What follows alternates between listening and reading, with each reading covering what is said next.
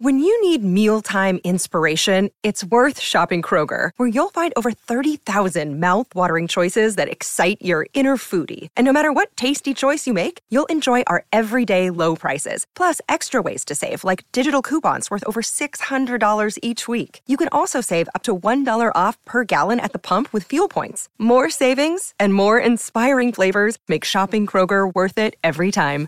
Kroger, fresh for everyone. Fuel restrictions apply.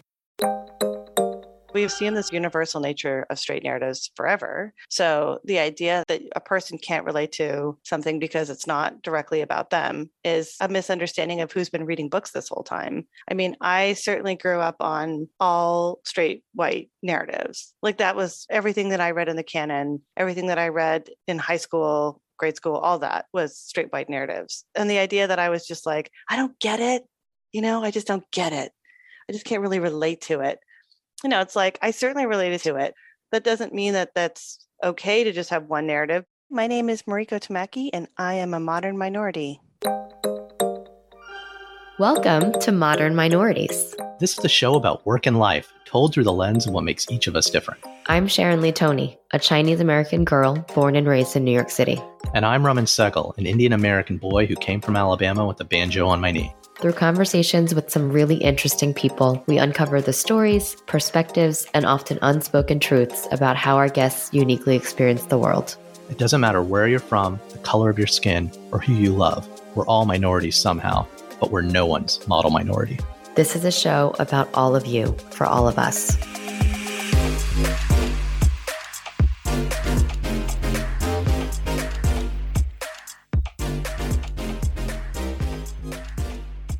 On today's show, we're talking to Mariko Tamaki, award winning Canadian artist and writer. She's known for her graphic novels like Skim and This One Summer with her cousin Jillian, Laura Dean Keeps Breaking Up with Me, Emiko Superstar, and several prose works of fiction and nonfiction.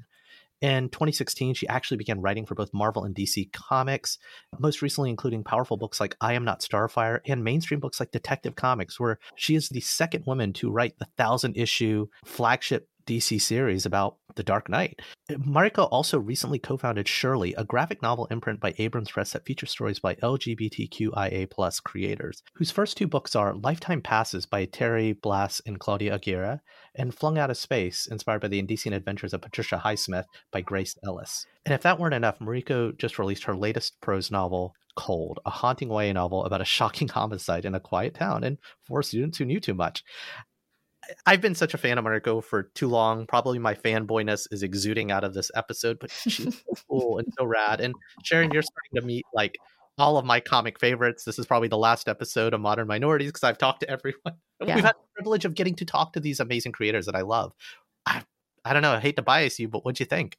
I have to say, this by far was the biggest Raman fanboy episode I've sat in. Oh, come on. Gene Yang, Andrew Aydin, like Mira Jacob. I was fanboying I, then. Yeah, definitely fanboyed on those. This one, I think, surpassed them all from the perspective of Mariko herself just being so awesome. Not that those guys are not awesome. Those guys are also very, word, very, Sharon. very awesome. but I think how the reason why I felt very connected to this fanboyness was because she didn't grow up loving comic books. So it's not like like I feel like some of the other folks we've talked to that are have done amazing things in the graphic novel space have always been Comic-Con type of attendees, right? Mariko on the other hand was creating stories that happened to have graphics attached to those and through that path has landed in literally comic book royalty. Like, I mean, when I think about everything she's accomplished, she's at the very top of the food chain with all of the awards she's run, all of the books that she's written, and the fact that she started her own thing right now.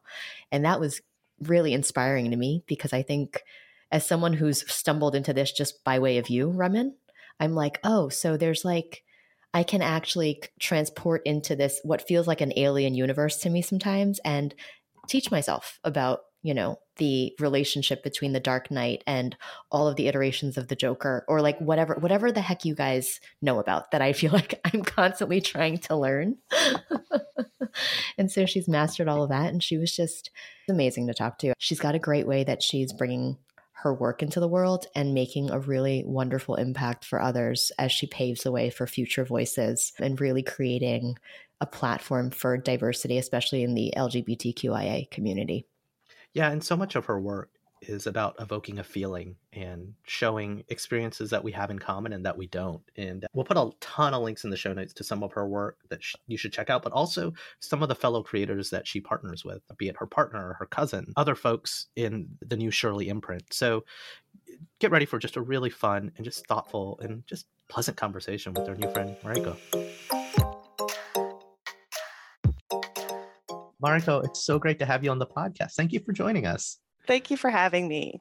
Marco, I will try not to be a fanboy on this podcast, but you were very famous among nerds of the comic persuasion like me. the nerds but... know me. Sharon knows you too now because I've been talking about you for so long. But I guess what we really want to know first is where are you from? Where am I from? I'm from Toronto, Ontario, Canada. And uh, yes, I lived there for most of my life. And actually, my family, I think I am third generation. So I'm really from Canada.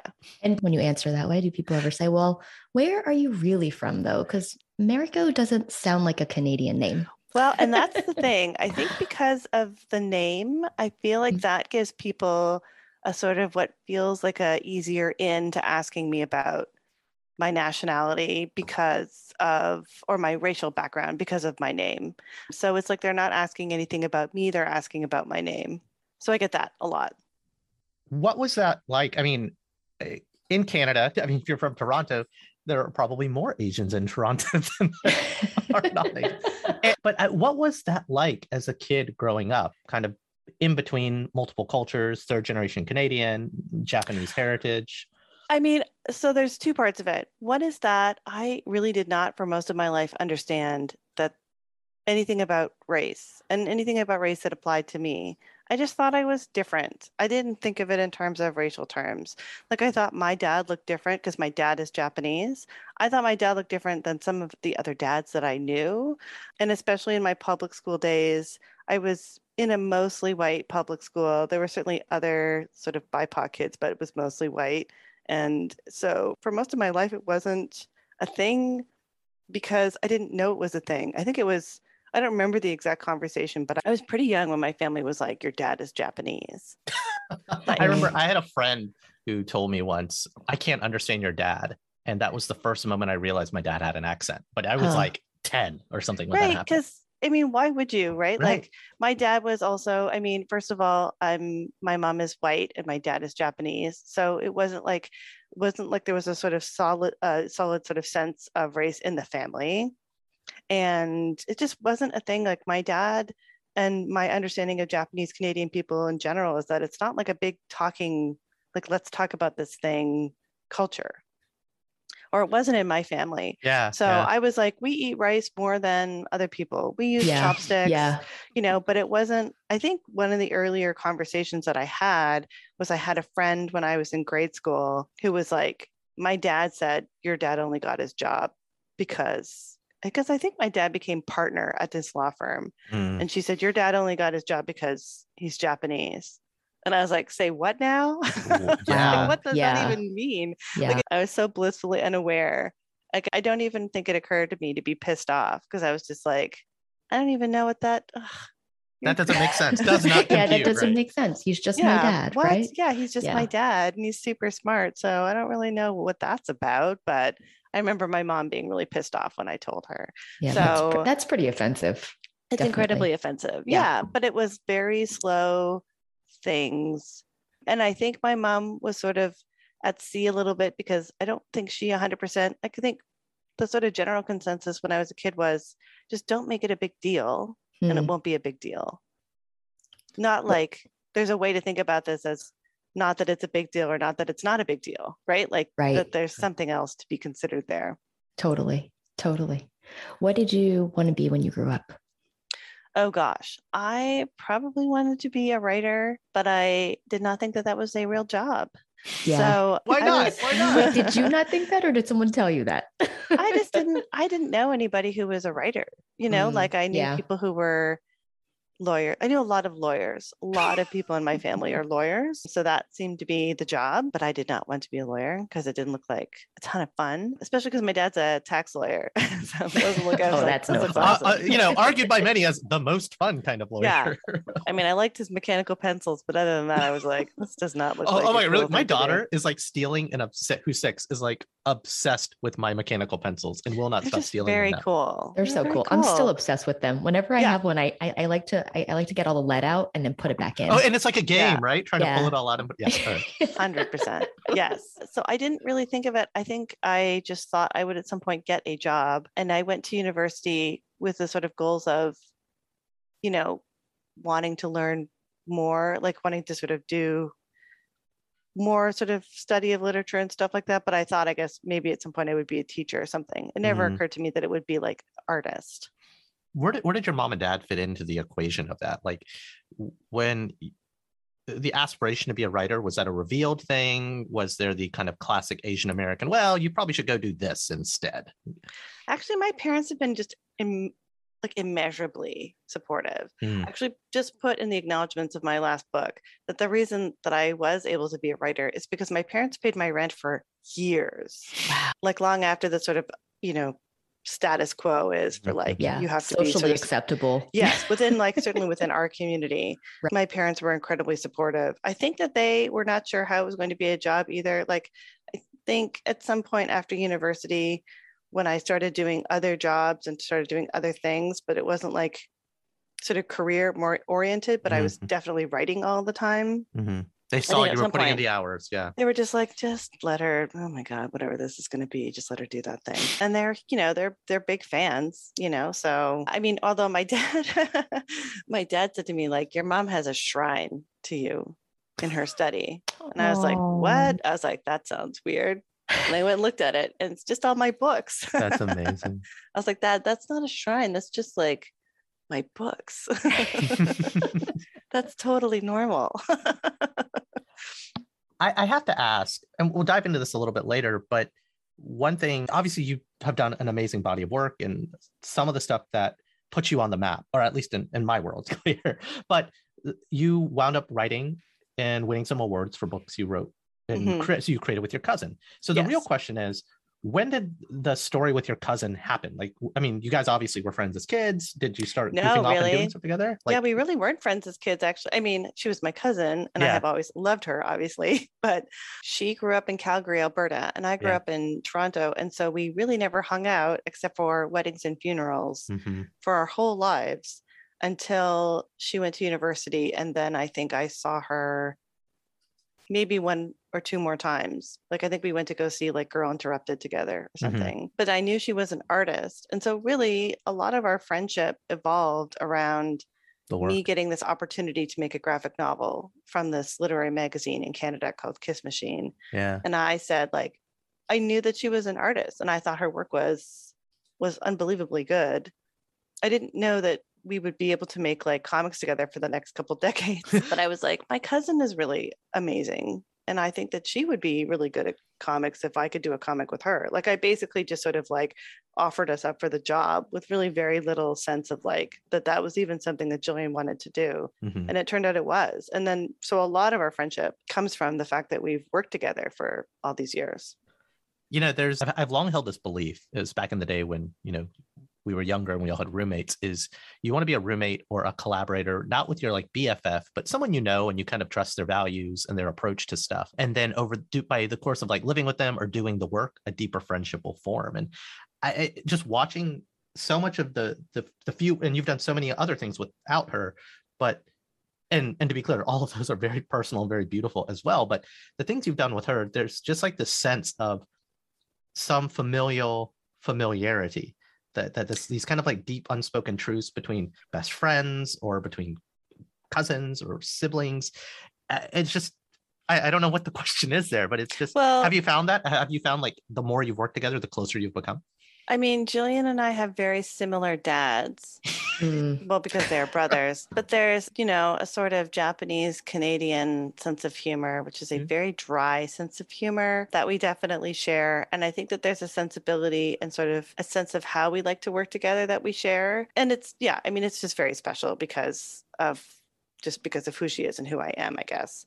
Um, to to be able to work with her and i think especially in our second book where we had already worked together and we'd had all these experiences together from that mm-hmm. you know it's an incredibly rare thing to be able to work with a member of your family on a book yeah. so i think that we're incredibly unique that way but i will say i've had a lot of different collaborations mm-hmm. i think the main thing is that however you sort of put two people together three or four you personally have to be a person who is good and wants to work with other people yeah. Like, and then that combination pans out in different ways, but it's really on you to be a good person to work with.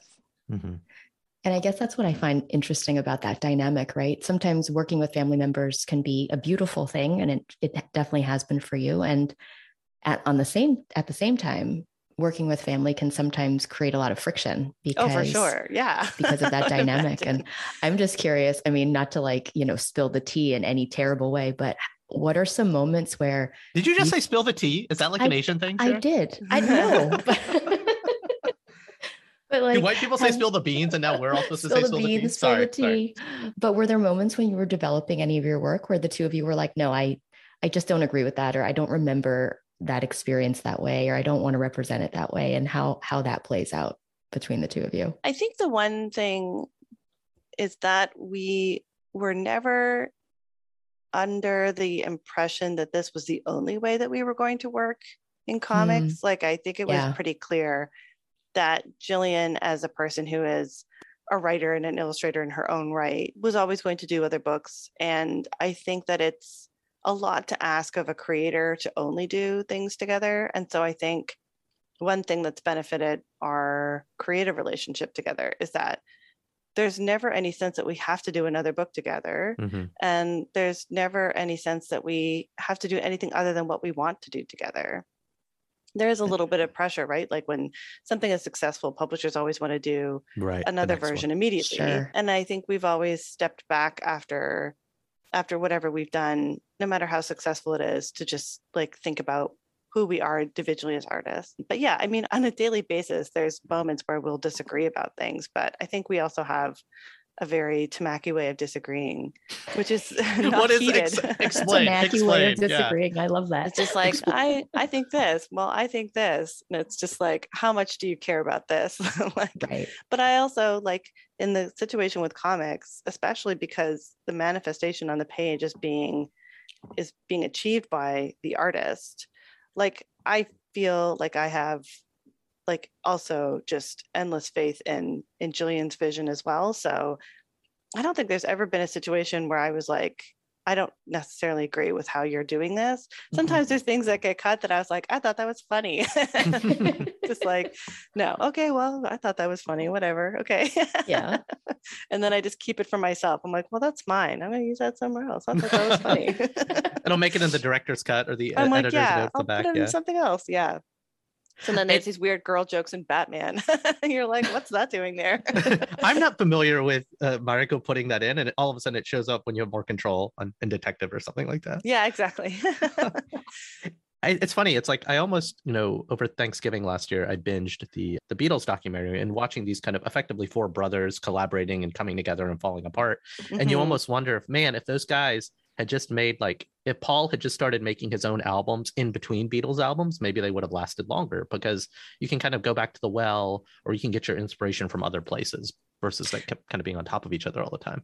Yeah, well, yeah, exactly. I mean, I mean that documentary was really fascinating to watch, but I do think the creative process like it's always this battle between your individual sensibilities as an artist and especially when you work in a group which is most mm-hmm. art is not made alone mm-hmm. most mm-hmm. art is made in a room of people mm-hmm. or is made with you and somebody else at least and especially you know like if you work in theater if you work in television if you work in you know there's so many other mediums where you have to work with someone else and it's hard to be that person sometimes so everything you write uh, i i just even though I know you are writing and you are projecting your own experiences and your thoughts into these other characters, but the writing always feels so real. And it feels like there's so much of it that's coming out of your own experiences, your own perceptions of the world. Sometimes when I'm reading your work, I'm like, which one is she? Which hmm. part of her elements are coming in it? And some of some of what you write, a lot of what you write, but not only what you write, is about queer identity. Can you talk about have you always chosen to put that directly in your work, or was it kind of like at some point you just felt comfortable enough to start making your work more overtly telling these stories? Um, well, I think my journey as a queer artist was largely molded by the fact that I came up as an artist in my 20s in Toronto, where there was a very strong community of queer artists there. So I grew up making art, doing sort of spoken word events, doing sort of theatrical cabaret things for queer audiences. And that's really where I developed my voice was for queer audiences. Mm, so mm. the idea, so I think it's like when you have a sense that your audience is queer, it's a given that that's what you're going to talk about as a queer person. Mm. Or you certainly have a very strong sense that that's okay that there's not anything that you have to translate or mm-hmm, you know mm-hmm, sort of mm-hmm, take mm-hmm. out or edit out because it's not going to read to a non-queer audience so i think because that was i mean it was always shocking to me to find out that anybody i didn't know was going to read my books. Like i really thought for the longest time that it was just going to be my friends.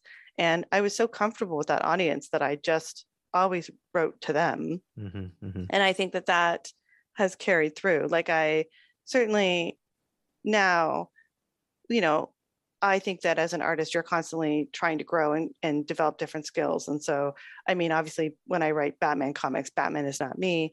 And I know how to sort of infuse. Oh, really, Mariko? We're all Batman. Let's be yeah, clear. we're everybody's Bruce Wayne.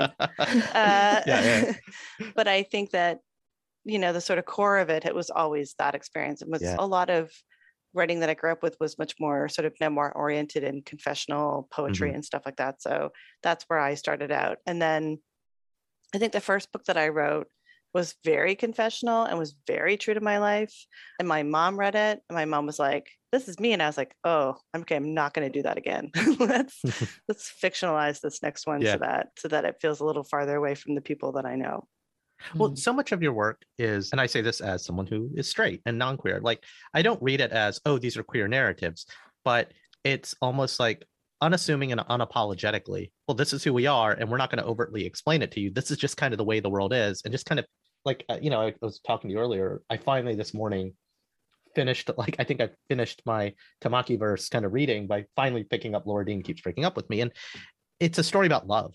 You know, other stories are about sisterhood and being teenagers. And it it is authentically a queer narrative, but it it isn't. It's not, and that's the beautiful thing. It doesn't have to be. It's just this is a story, and right. these are these well, characters. Yeah, I mean, this this sort of we've assumed the sort of universal nature of straight narratives mm-hmm, forever. Mm-hmm, mm-hmm. So the idea that that a person can't relate to something because it's not directly exactly. about them is like a misunderstanding of who's been reading books this whole time. I mean, exactly. I certainly grew up on all straight white narratives. Like that was everything that I read in the canon, everything that I read, you know, in high school, grade school, all that was straight white narratives. And the idea that I was just like, I don't get it, you know, I just don't get it. Mm. I just can't really relate to it. Mm. Yeah. You know, it's like I certainly related to, you know, there were things that I like that doesn't mean that that's okay to just have one narrative, but like it wasn't that I didn't relate to Lord of the Flies. Right, right. right it's interesting because and it's so fresh in my mind because as i mentioned like for some reason i didn't realize you wrote laura dean keeps breaking up with me and every time i would see that book on the library shelf i was just like that's such a cool name i gotta read it at some point. point and in prepping i was like oh shit she wrote that so i quickly read it this morning and it's so fresh in my mind and i don't we don't necessarily have to like talk about it specifically but it emotionally really affected me this morning because I was like, yeah, that's what being loved and hurt and broken in love and having a broken heart like felt like. It triggered so many like teenage memories in me.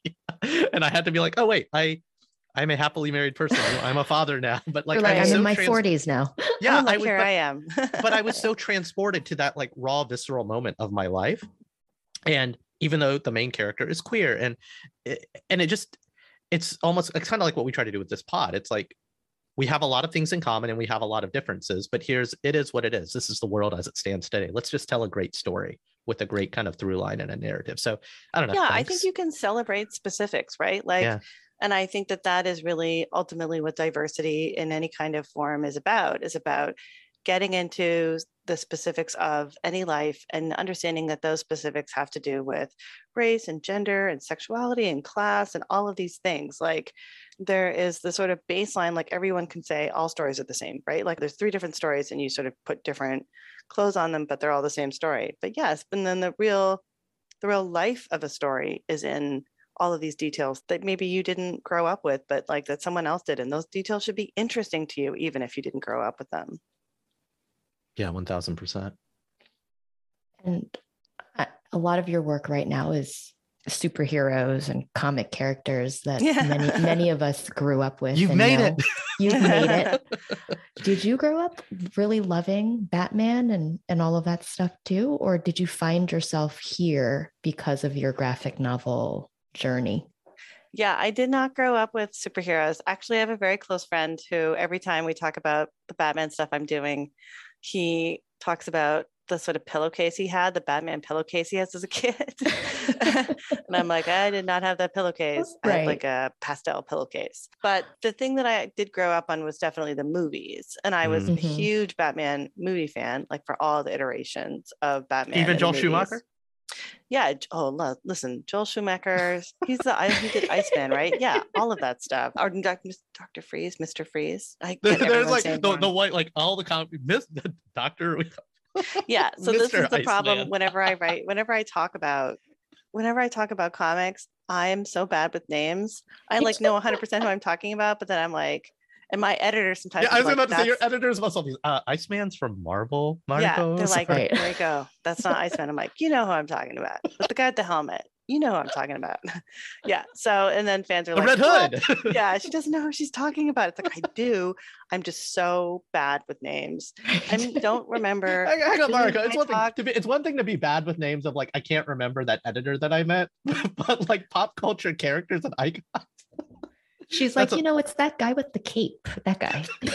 it's all the same to me, honestly. like, exactly. I don't remember so my amazing. own uh, character's name sometimes. like the first time I watched Game of Thrones, which was the Jonathan Van Ness Game of Thrones, I was like, I 100% relate to that because he loves this show and he doesn't have any of the characters' names. He just calls it like, you know, like every day, what whatever, yeah. Everyday bleach job, like whoever you want to call it. It's fucking great. I love that.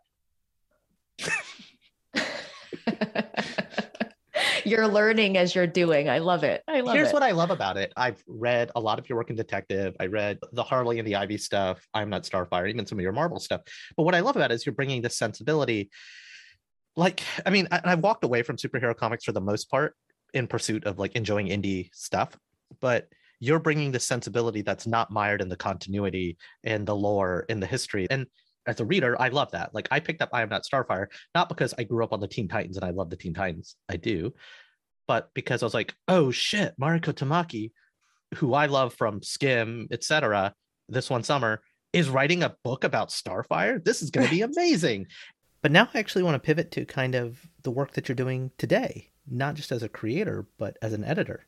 So, Mariko, you've you've started a whole new thing that's yes. pretty different and innovative. And I think it's just so fascinating. Can you tell us a little bit about what inspired Surely and, and the mission that you are trying to deliver with it? Uh, so my girlfriend basically came up with this idea because I have been working in comics for a while, and we were talking about sort of, you know, there is a constant need to expand who is putting comics out. It's really a question of how do you get resources, publishing resources to more people and more opportunities to more people. And so my girlfriend was like, You should do an imprint. And I was like, Oh, that sounds like a lot of work. And she was like, Yeah, but I think you would really enjoy it. And I think you could be good at it. And I was working with Abrams on this Lumberjane series, which is just an incredible comic book series that we were doing in prose with Abrams. Mm-hmm, mm-hmm. And so, yeah, I asked them if they would be interested in doing LBGTQIA plus imprint that was just LBGTQIA creators, but with no other real mandate in terms of the kinds of books that we would be doing. Mm-hmm. So cross genre can be literally anything. Yeah, exactly. And they were super into it. They've been incredibly supportive this whole time. So myself and Charlotte Greenbaum, who's the editor there, And I basically have been spending the last couple years curating really just books by queer creators. And it's been really amazing to see the different kinds of stories, especially sort of going from younger creators and what stories different people want to tell. We have our first book that came out was Lifetime Passes by Terry Blas and Claudia Aguirre, which is about these kids who are obsessed with this theme park. And then they find out that they might not be able to afford their lifetime passes anymore. So they hatch on this plan. They find out that the theme park has a policy that if anybody dies in the park, everybody who's in that person's party gets free lifetime passes. Uh, and one of the kids has a aunt that works at a seniors home, so she basically starts bringing seniors to. It's very dark. Well, and this really is the thing: is it dark comedy? I, I, I don't know if I should be laughing, but it yeah well it is it's very it's a very sweet and funny book which is mm-hmm. kind of um, deceptive but i think the thing about it that works so well is that it really is a book about intergenerational mm-hmm. relationships it's a book about feeling lost and the main character's parents have been deported out of the United States and so she's feeling really alone. So it has this really sort of like hard candy coating of this premise, but inside is this really very sweet narrative mm-hmm. about this this girl's relationship with the people at, at the senior citizens mm-hmm, facility mm-hmm, mm-hmm, and yeah. all of the characters are just so bold and beautiful and just like incredible stories and it's amazing because it was our first book out and i love that it wasn't like a coming out story or anything mm-hmm, it's just a book that right. really the sort of mainstay of what makes it a queer book is that it's written by queer people yeah so that was really amazing and and then our next book is by grace ellis and hannah templer and it's called flung out of space and it's the story of Patricia Highsmith, who is a sort of very complicated queer icon. Yeah, it's almost like a historical fiction, right? Yeah, I mean, it's inspired by the story yeah, of Patricia yeah, Highsmith, yeah. but really, it's sort of looking at a person who is a really hard person to like consider any kind of like like she's not a person who personally you would consider any kind of role model in the queer community because she had really horrible beliefs and really horrible views of really anybody who wasn't white but at the same time she created this thing that is really a seminal work for the queer community. So, or not some like really groundbreaking work of queer literature. So it's it's really been an interesting opportunity to support queer artists and to see sort of all the different places that queer artists have gone. Yeah. Or want to go yeah. in literature these days.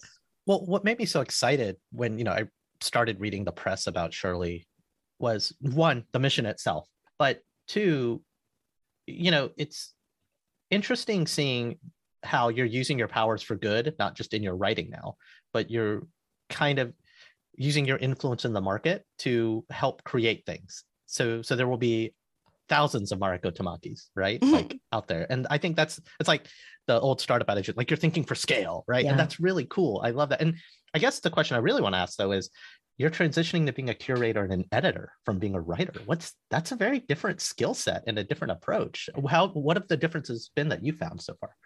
It is a very different skill set and i'm still kind of figuring it out to be honest. Like i don't think i think the thing is is i know what has been really incredible for me as a writer like in terms of what kind of editorial support has really helped me. I think i was talking with somebody else recently about how the thing about any kind of creative process is there's the idea and then there's the actual sort of work that goes into making that idea into a book specifically which is really a process of revision which is not fun. It's super fun to have an idea and talk about it with your friends and say you're going to write this book and you have this great idea but then actually manifesting that means like writing that idea down in a bunch of pages and having someone read it and say some of this is working and some of this is not working. And that can be a very deadening process. And yeah. really but it was, of... but you know, at the same time, it's like, but Mariko Tamaki's telling me that it's not well, Jim Shooter. but, but in some is... ways, that's like even more like right, more painful. well, but I think the goal is, and some of my favorite editors or some of the best editors that I've worked with name have names, made that process. Names. Oh, I mean, I think uh, my my first editor that I ever worked with was Anne Decter, who's Canadian editor for this first small press that I wrote for, and then yeah, Connie Hsu, who I just worked with on my last book, Cold. But I think that editor's job is to make that process of of reworking an idea seem full of possibilities mm. and seem like less effort and more like enjoyment. Like, you know, it's to make that process of just like talking about the world you're building fun. And if you can do that, I think that it makes the idea of sort of going back into the abyss and like fixing the things that need to be fixed a little easier. It's almost like so a player coach. Yeah, it's very coachy. So I think that's the best situation. And also, like, part of it is to pick projects where you are the editor that they need for that project. Because there's some people who need very little editorial assistance. And then there's some people who maybe don't need you. Mm. Yeah. I think it almost like a musician's choice to like when a oh, band oh, sure, like wants a producer. to go to the, the producer. Yeah. Exactly. Yeah. And I'm kind of thinking of it from a from like an entrepreneurship venture investment perspective. Like you are that's exactly what you're doing, right? You're incubating these great ideas and investing your own expertise and capital, quote unquote, time, time and energy, time, yeah. resources, experience to help that that idea grow. Absolutely. Yeah, I think of it as like you're just giving the writer like a really comfortable couch with like all the snacks that they need. yeah. And like all of like the pillows are where they need to be. And there's like all the stuff and it's just going to be really comfy and they don't feel bad. They feel good. They feel like this is going to be not horrible.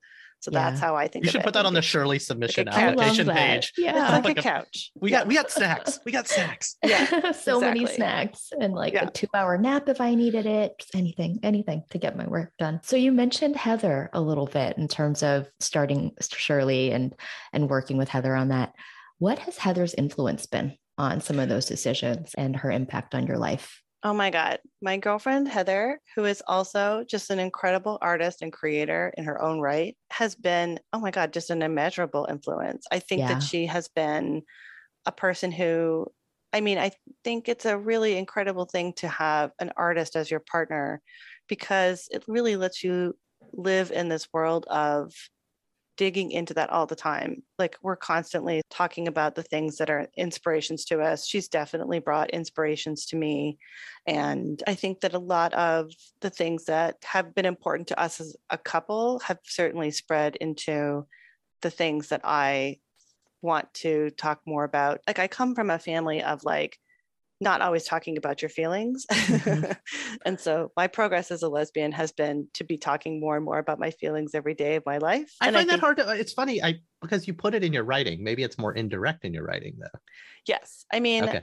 it's a lot of abbreviations, I think, in my uh, writing. But yeah, I think actually having a partner who understands the language that you're speaking and is always encouraging you to sort of develop that language more is just an incredible thing. And yes, her name is Heather Gold. She is also an artist. You can look up her website. Yeah, she's amazing.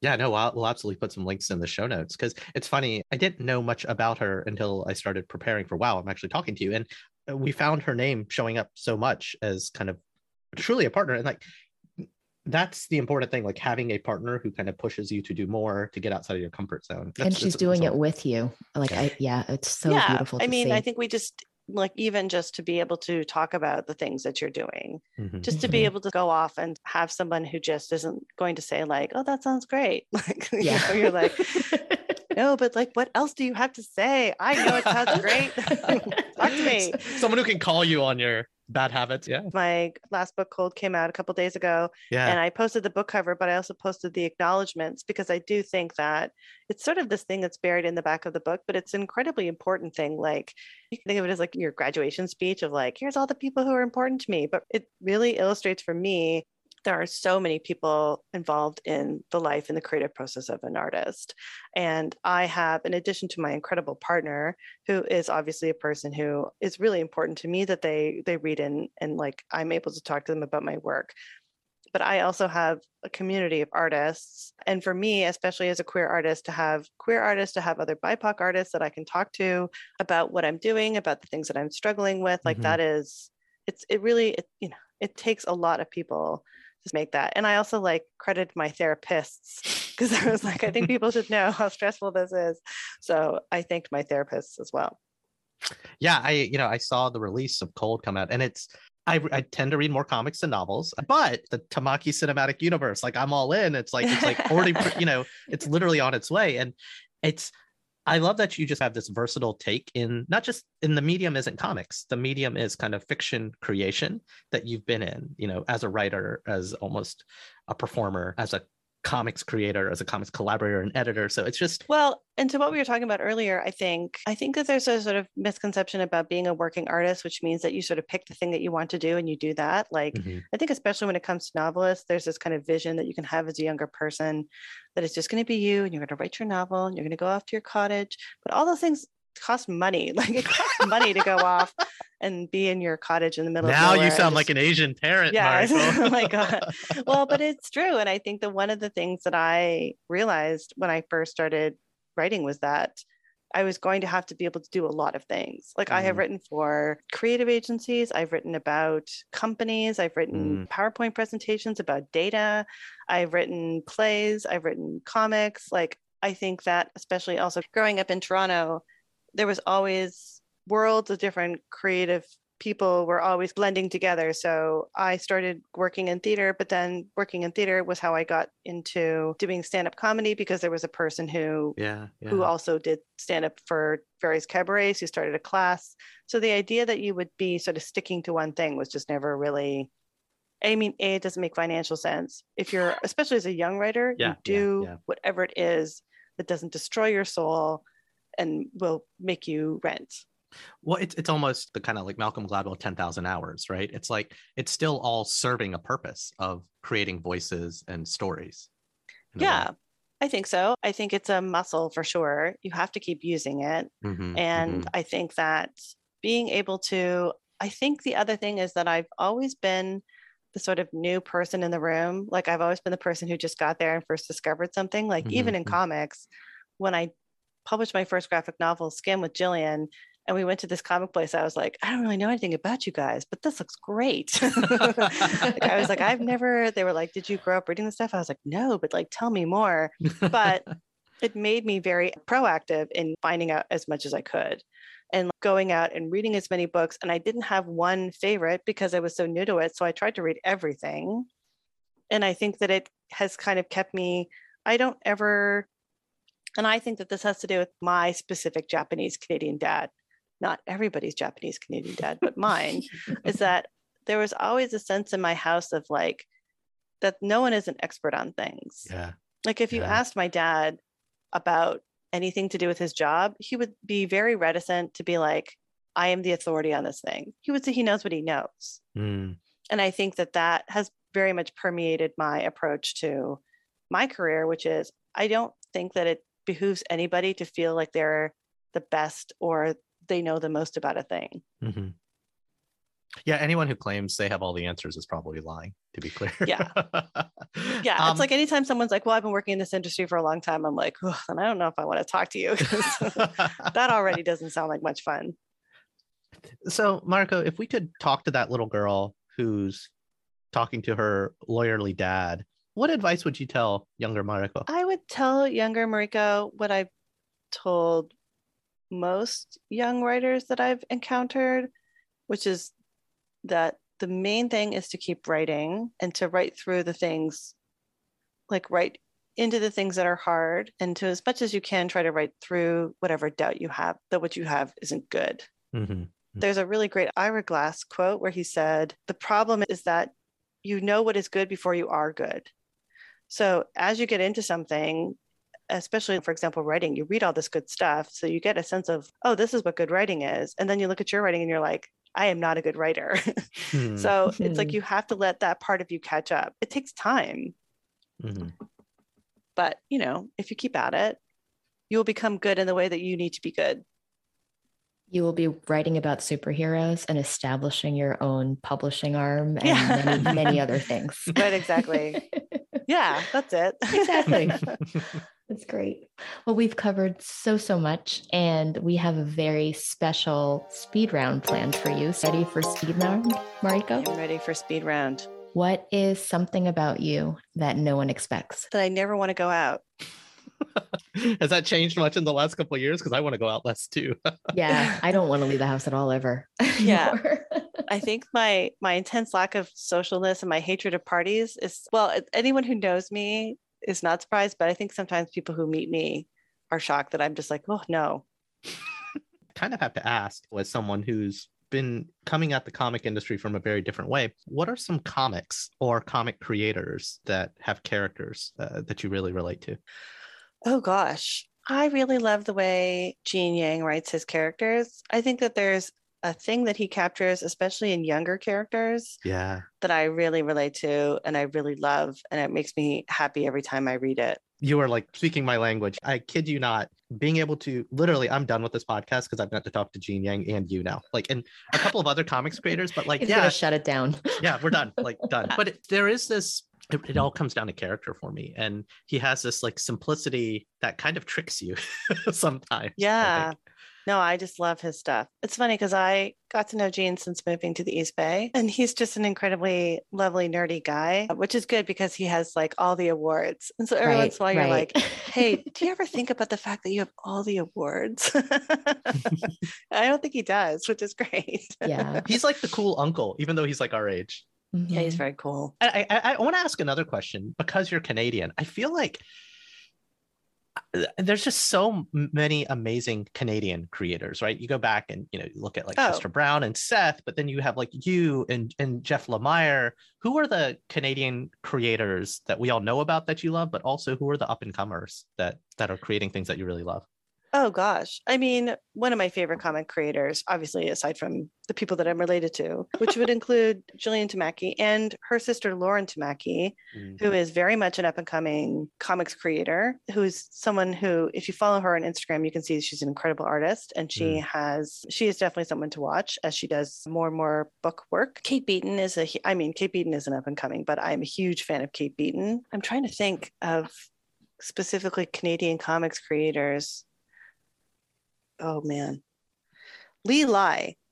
Lee oh, Lai yeah. Yeah, is yeah, an yeah, incredible yeah. comics creator. Their book Stone Fruit made me cry. It is yeah. And so that is a person that people should be watching for. And Hiromi Goto, who did an incredible comic, and you.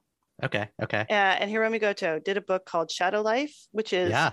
the most amazing, sweetest comic about this like old Japanese lady who's fighting off the shadow demons. Yeah, yeah, shadow demons. like a month ago. Yeah, yeah, hilarious and so sweet. And Hiromi is such an incredible writer who I've known about for a long time, but I think she's going to be new to comics people. Marco, I normally I totally do this with all the comics creators we talk to, but also the comic geek guests that we have on my other comic book podcast, Quarantine Comics. Like we literally just find great books and read them and geek out about them. So uh, Shadow Life has been on my list to get Ryan to read. So maybe that's one. It's so good. It's yeah. so so good. Yeah. Stone Fruit and Shadow Life were two of my big reads from last year, and they were definitely the things that like very much stuck with me. I want to read Stone Fruit. I feel like I've heard so much about it, and I'm like not in the, into the comic oh, world. It's so beautiful. It's such a beautiful book about. It's, she just really captures this idea of sort of imagination and youth. Yeah, and family drama. So good, and the not so good, but yeah, absolutely. And family stuff. Yeah, for sure. Oh, the, all all the good things. Yeah, it's great. What is your favorite mom dish? Oh, I mean, I grew up with my mom making chow mein mm-hmm. with the brown noodles. So that was definitely a big favorite. But really, and actually, I just saw my parents for the first time in two years this past Christmas, and my mom makes the mm. most amazing mm. stuffing in the world for turkey dinners. Yeah. Everyone else can try. I think my mom puts like two pounds of butter in it, and that's why it tastes so good. But only my mom makes the best stuffing, and my mom makes the best stuffing. That's amazing. Sounds great. What's your least favorite food? Oh, oh, there's so many. I am not a fan of shellfish. I feel like I have missed out on a lot of sort of like, especially Chinese mm. cooking, because yeah. I just cannot handle shellfish, like crab, especially. I don't like, I want to like crab, but I don't like crab. Yeah, that's pretty much it. Let's, I'm trying to think if there's anything else I don't like.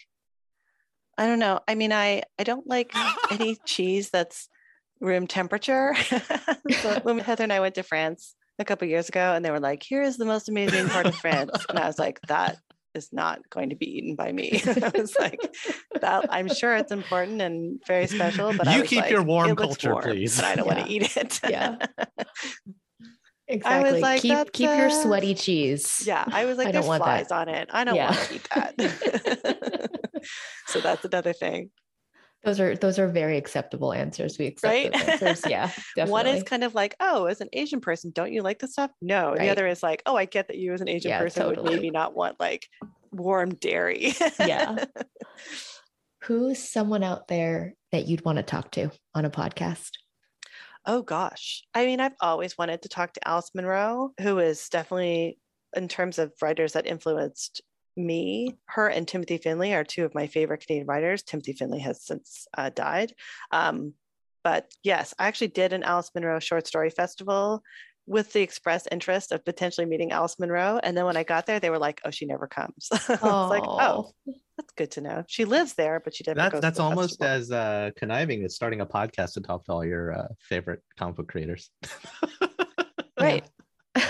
But then she doesn't go. So it'd be like having a podcast right. But then she didn't organize. but organize. then not actually in talking to the creators. Yeah, exactly. She doesn't want to go to a party, which I have to respect. So there you go. Think about all the other creators that you got to meet because you did it, right? So Yeah. Oh my God. I've gotten to meet some of the people that I like. Some of my favorite writers are people that I I have their phone numbers now. Like it's really cool to be, and that's Mhm, the thing that. I desperately miss about not going to festivals now is that I it used to be a chance to have a periodic ability to hang out with the people whose work you admire. well, it's like a class reunion almost, right? Yeah, yeah, yeah. Well, Yeah. it's like a work show for people whose jobs are really weird.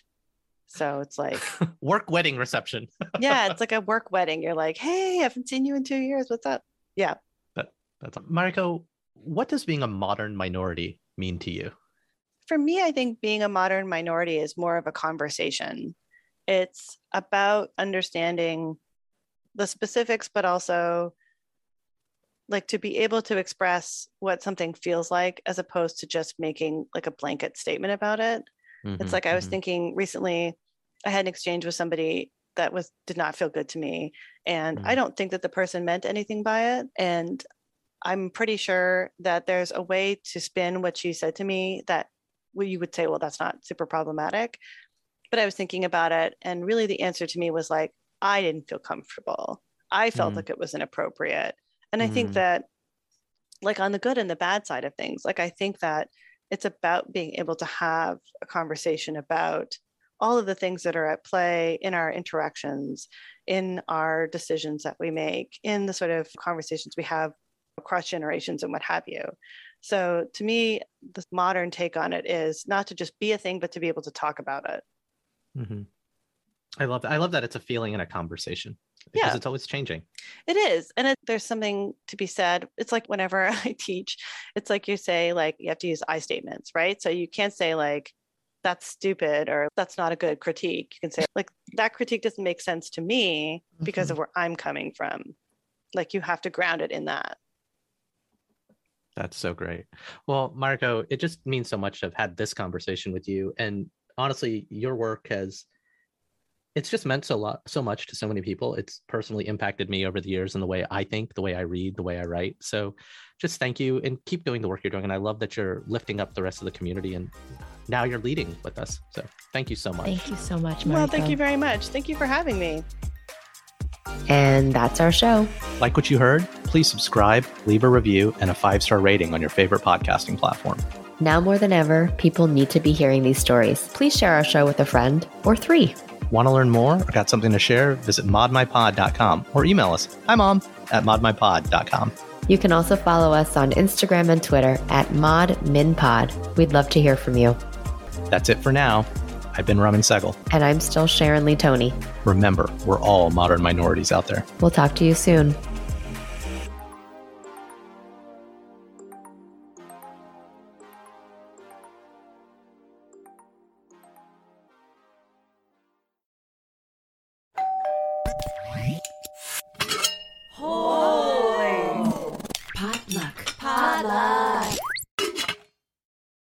Hello, it is Ryan, and I was on a flight the other day playing one of my favorite social spin slot games on chumbacasino.com. I looked over the person sitting next to me, and you know what they were doing? They were also playing Chumba Casino. Coincidence? I think not. Everybody's loving having fun with it. Chumba Casino is home to hundreds of casino style games that you can play for free anytime, anywhere even at 30,000 feet. So sign up now at ChumbaCasino.com to claim your free welcome bonus. That's ChumbaCasino.com and live the Chumba life. No purchase necessary. Group. Void were prohibited by law. See terms and conditions. 18 plus.